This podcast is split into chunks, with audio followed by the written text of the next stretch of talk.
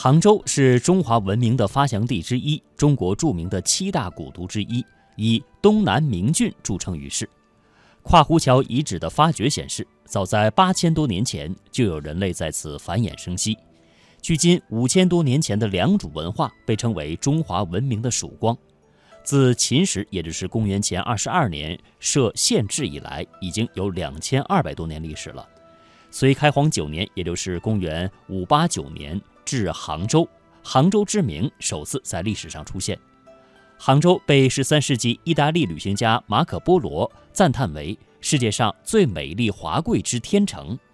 让我们通过下面的节目介绍来了解杭州的历史文化。江南忆，最忆是杭州。山寺月中寻桂子，郡亭枕上看潮头。何日更重游？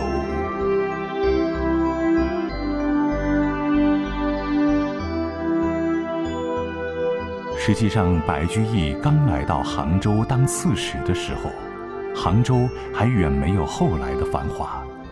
杭州也被称为中国历史上有名的古都，然而人们记忆中作为都城的杭州，大多与中国古代历史中一段段屈辱和混乱纠缠不清。自秦始皇在公元前198年设立钱塘县以来，从秦汉到六朝的800年间，它始终只是偏安于江东其他繁华都市旁一个无足称道的山中小县。这种默默无闻的态势一直持续到晚唐。不信，看看盛唐时期李白、杜甫等大家的诗歌里，描写杭州的还真没多少。因为他们实在懒得去那个当时距离南京和扬州都不算近的小地方。唐朝自安史之乱后一蹶不振，然而杭州这座后来被归为人间天堂的城市，却因为它本来就拥有的绝色天香，而被人们当作不同于南京、苏州的另一类江南代表。一切的改变源自公元781年的一位关键人物，他就是李密，安史之乱后的杭州刺史。您别以为《隋唐演义》中瓦岗寨的李密，或是天宝战争里投水自尽于洱海的另一个李密复活了，此李密并非彼李密。那时的杭州还是个蛮荒之地，西湖杂草丛生，淤泥堆积。那时的杭州人还没有心思享受人间天堂的美景，因为他们甚至连淡水都不够喝。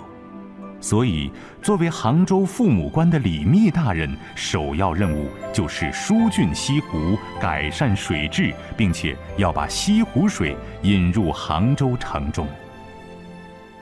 毕竟是来自于当时发达地区的中原，李大人带领百姓在西湖边挖了6个入水口，再铺暗道水管，一直连通到城里的6个大水池。有了被先进技术开发的西湖，然后有了被天赐甘露般的西湖水的滋养，杭州才如今天一样绽放着瑰丽的人文之花。沧海桑田，千年的岁月之后，被称为六景的6个水池，现在都已经不见踪影。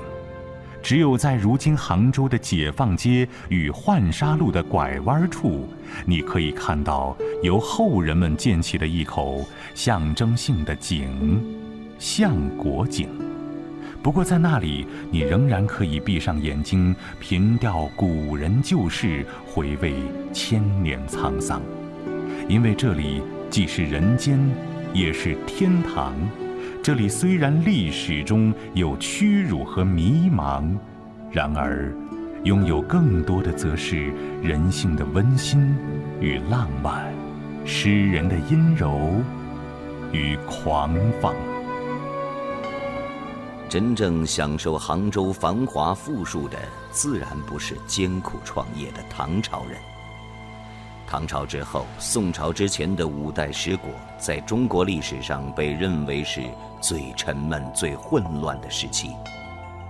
但是在帝王们逐鹿中原、生灵涂炭，并将战火波及江南时，杭州历史上又一位卓越人物站了出来，他就是吴越国的国王钱镠。钱镠是第一个在杭州建都的国君，这也成就了杭州作为古都，并在当时终于成为全国最大城市的地位。在那样一个混乱的年代里，钱镠审时度势，保境安民，不穷兵黩武，也避免了战乱。当时有奉承者建议他把西湖用土填掉，在上面建盖王宫，这样钱氏家族就有了千年王运。幸亏这位国家虽不强大，但很清醒的国君对此嗤之以鼻。他甚至还组织了一支专门看守西湖、打捞水草杂物的部队，来保护这一老天赐予杭州的尤物。吴越国在钱镠的影响下，后来与中原政权和平统一。如今西湖十景之一的柳浪闻莺钱王祠，就是后人对钱镠的缅怀称颂之地。然而，杭州第二次建都的过程，就让很多读中国历史的人无不揪心了。北宋靖康年间，徽宗和钦宗屈辱地向金朝皇帝称臣，仍避免不了客死他乡的结局。而糊里糊涂做了南宋开国皇帝的宋高宗赵构，干脆意外地发现，杭州比当时被称作汴京的开封自在多了。这温柔富贵的杭州和偏安一隅的心态，让他干脆不思收复中原，继续坦然地称臣纳贡。实在顶不住主战派的压力，就让岳飞、韩世忠去搏杀一下，以便捞到继续与金兀术谈判的筹码。就这样，在自己糊弄自己之后，继续醉生梦死。山外青山楼外楼，西湖歌舞几时休？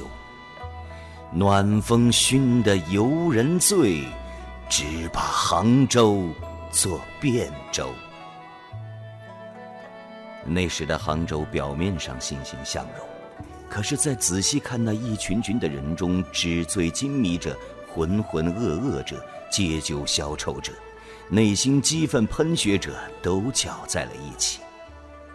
难怪在小朝廷奄奄一息时，连生卒年月都无法考证的南宋人林升，有一天酒醒之后，在小旅店的墙壁上写下了这首如今小学课本上的名篇。虽然政治上是屈辱的，但宋朝王室向东南的逃亡，却为杭州经济文化的繁荣又增添了强劲动力。北人南移，促进南方发展的情况，在中国历史上有过很多次。这次南移，则使杭州彻底成为当时整个中国乃至世界上首屈一指的100万人口级的大都市。杭州历史文化内涵博大精深，几千年来以西湖文化、运河文化、钱塘江文化为代表的杭州文化，在开放中融合，在创新中发展。西湖是自然美与人工美完美结合的典范，更是展示杭州形象的金窗口。诗人白居易和苏东坡等人任杭州地方长官时，都悉心治理西湖，构成了湖中三岛、白苏二堤、湖上塔影的佳丽景色。让我们通过下面的专题来了解杭州西湖的自然和人文发展的转变。西湖美，西湖大，中外游客都在夸花美美。2011年6月24号，杭州西湖入选世界遗产名录，这是西湖申遗工作组10多年努力的结果。但如果放到西湖整个的历史变迁当中，也许可以这样说，这是中国古人对西湖上千年经营的结果。当我们翻阅中国历代诗词的时候，发现西湖似乎格外受中国文人的青睐，有关西湖的诗词佳句比比皆是。这里有着湖光山色，更有着流淌于传统文人血脉当中的传统文化审美。在所有关于杭州西湖的诗句当中，引湖上初晴后雨极为有名。这是一首赞赏西湖美景的诗，是苏轼在任杭州通判期间写下的。有后人评价，古来多少西湖诗，全被这首诗的前2句扫尽了。水光潋滟晴方好，山色空蒙雨亦奇。欲把西湖比西子，淡妆浓抹总相宜。后人读此诗时，都说以美人比喻美景，乃千古绝唱。殊不知，这景里也有着诗人巨大的功劳。原浙江文物局副局长、西湖申遗专家组组长陈文锦讲述了苏轼与苏堤的故事。当时因为自然生产力水平有限，他挖出来泥土没地方堆，但是他这个就是做法上就比较好，就是这个堆了个书体，这样就是把这个工程项目跟艺术上的创意结合起来。这个有这道题以后，一个是南北就通了，本来你说要走一圈就要环湖，要走就比较远。另外它这个比例也比较，西面小一点，东面大一点啊。那么这样的话，就是它给你提供一个机会，你可以进入到西湖中间，再来观察这个湖本身，提供一个新鲜的一个审美角度，审美这个场所。苏东坡的创造力在无数的文化前贤当中可谓拔山纲顶，凡属于东坡创造都独具新才。他创造了紫砂当中的东坡提梁，创造了美食中的无上妙品，更创造了宋词中大江东去式的豪放之风。如果说那些创造都还属于生活与艺术的创造，那么这一道充满诗情画意的苏堤，便是他所创造的政绩与艺术的完美结合。对于同一题材的描写，能够让所有后人都落入重复描写的陷阱，同样是一种创造。正由于这种缘故，他那首仅仅28个字的晴雨之歌，才能成为永久流传的西湖绝唱。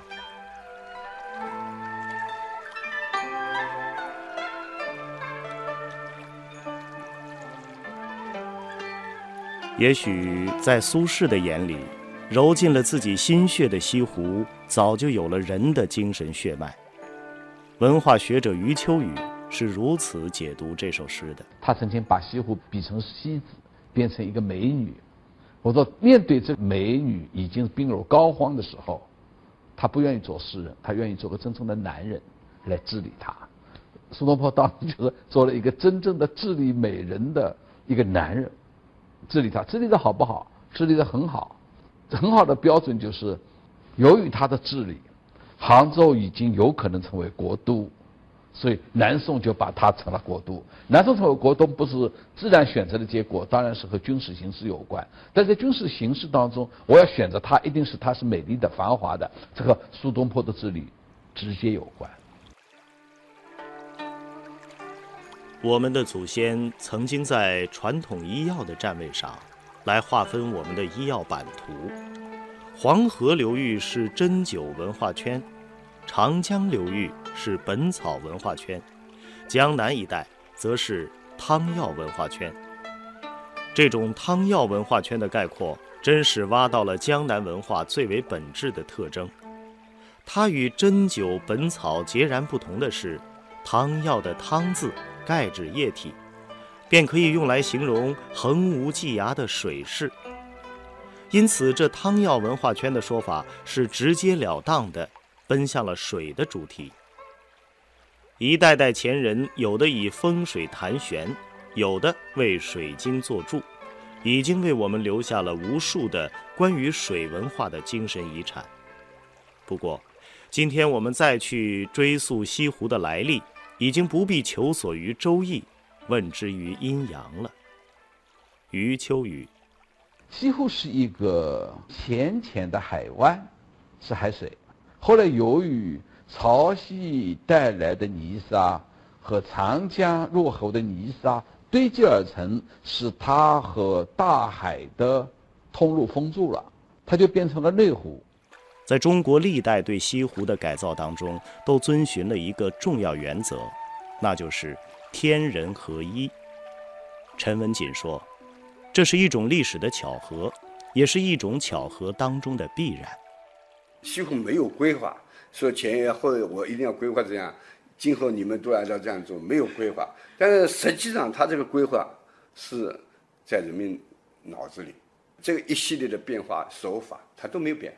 那时候他条件有限，他只能这样，我要保护这个水面，伞当然用不着保护，他也开不动，保护这个水面，保护这个景观，然后做一些提高补充美化的工作。但是长期这么一种无意识，最后造成了这么一个全国唯一的这么一个古代的一个大型的文化景观。柳永曾有词极言西湖之美和富庶：东南形胜，三吴都会，钱塘自古繁华，烟柳画桥，风帘翠幕，参差10万人家。云树绕堤沙，怒涛卷霜雪，天堑无涯。市猎珠玑，户盈罗绮，竞豪奢。重湖叠清嘉，有三秋桂子，10里荷花。羌管弄晴，菱歌泛夜，嬉嬉钓叟莲娃，千骑拥高崖。乘醉听箫鼓，吟赏烟霞。一日图江好景，归去凤池夸。这里面提到了柳、堤、河等，其实就是西湖十景当中的重要组成部分。西湖十景是西湖景观中山水实体的精华，是中国天然山水园林景观的代表。西湖十景具体是：苏堤春晓，曲院风荷，平湖秋月，断桥残雪，花港观鱼，柳浪闻莺，三潭印月，双峰插云，雷峰夕照和南屏晚钟。西湖十景以四季景物和晨昏变化作为观赏特征。古人对西湖时令节序观察之细微，感受之深刻，对意象描摹之独到，令人惊叹。西湖十景来源于南宋画家对西湖风景的描摹和观察。据清代瞿浩等著的《湖山变览》记载，考凡四字景目，立起画家，景皆先画而后命意。后来坐实在一个特定的具体环境中，成为景观设计的主题，即按照主题所揭示的意象设计空间、建筑、环境、植被，后来约定俗成，就变成这一区域经典的名称了。它突出反映了中国古代文化艺术中诗、画、景在审美和哲学层面的有机结合，完美统一。到了清代，康熙帝亲自为十景题写景名，使西湖十景的美誉度达于极臻，并且在西湖上形成了十景完整的空间序列。陈文锦说，这十景是自然，更是人文，自然与人文的结合，创造出了杭州西湖与众不同的美感。到南宋形成了西湖十景，那这个10个景就是实际上是我们命题的主题的这个景观，它是现实的美跟想象的美结合在一起的。啊，你说平湖秋月，它跟一种想象，把你这种这么很夜晚、很平静、很和谐的这种美，通过文字的组合，跟你有一种丰富的想象。平湖秋的平，它也表示一种很平静、很安宁这么个意思。湖本身应该说，它又不是大海，它依然是比较平静的啊。秋天也很平静，那么就有月亮的秋夜，那更平静。就是把这些景物给它集中起来，放在一个点上，那么它这个意境就非常强化了。那么你就去体会这个平湖秋月晚上是多么的静谧，多么的安详，多么的有这个韵致，能够体会月亮、湖泊跟你自己的身心怎么样交融在一块儿，就这样，就是你这个意境之美，这个就其他地方就很难体会得到了。景美、诗美，到了西湖，似乎被这里熏染，满怀里带的都是诗词雅兴。西湖从自然景观进化为人文景观，种种浪漫的传说已经附着在西湖的身上，经历了漫漫千年，文化记忆在当地人头脑当中已经深重。湖面泛舟的船夫都能随口说上几个。这个白堤呢，以前称之为白沙堤啊，因为白居易在杭州做官做刺史啊，这个刺史呢，相当于我们现在这个市委书记啊。后来他做官啊，走掉了之后啊，跟着老百姓了，为了纪念他，把这个白沙堤改成白堤了啊。3、4月份呢，来到杭州西湖呢啊，来到这边是这一带是最漂亮的，因为是柳树发芽，桃树开花。那个时候呢，杭州西湖呢是朦朦胧胧的啊。那如果是一对情侣呢，坐在我们这个船上啊，在那个时候再下点毛毛雨哦，那就感觉是更加好了，那叫做情深深雨蒙蒙啊。这个杭州西湖是一个玩情调的地方。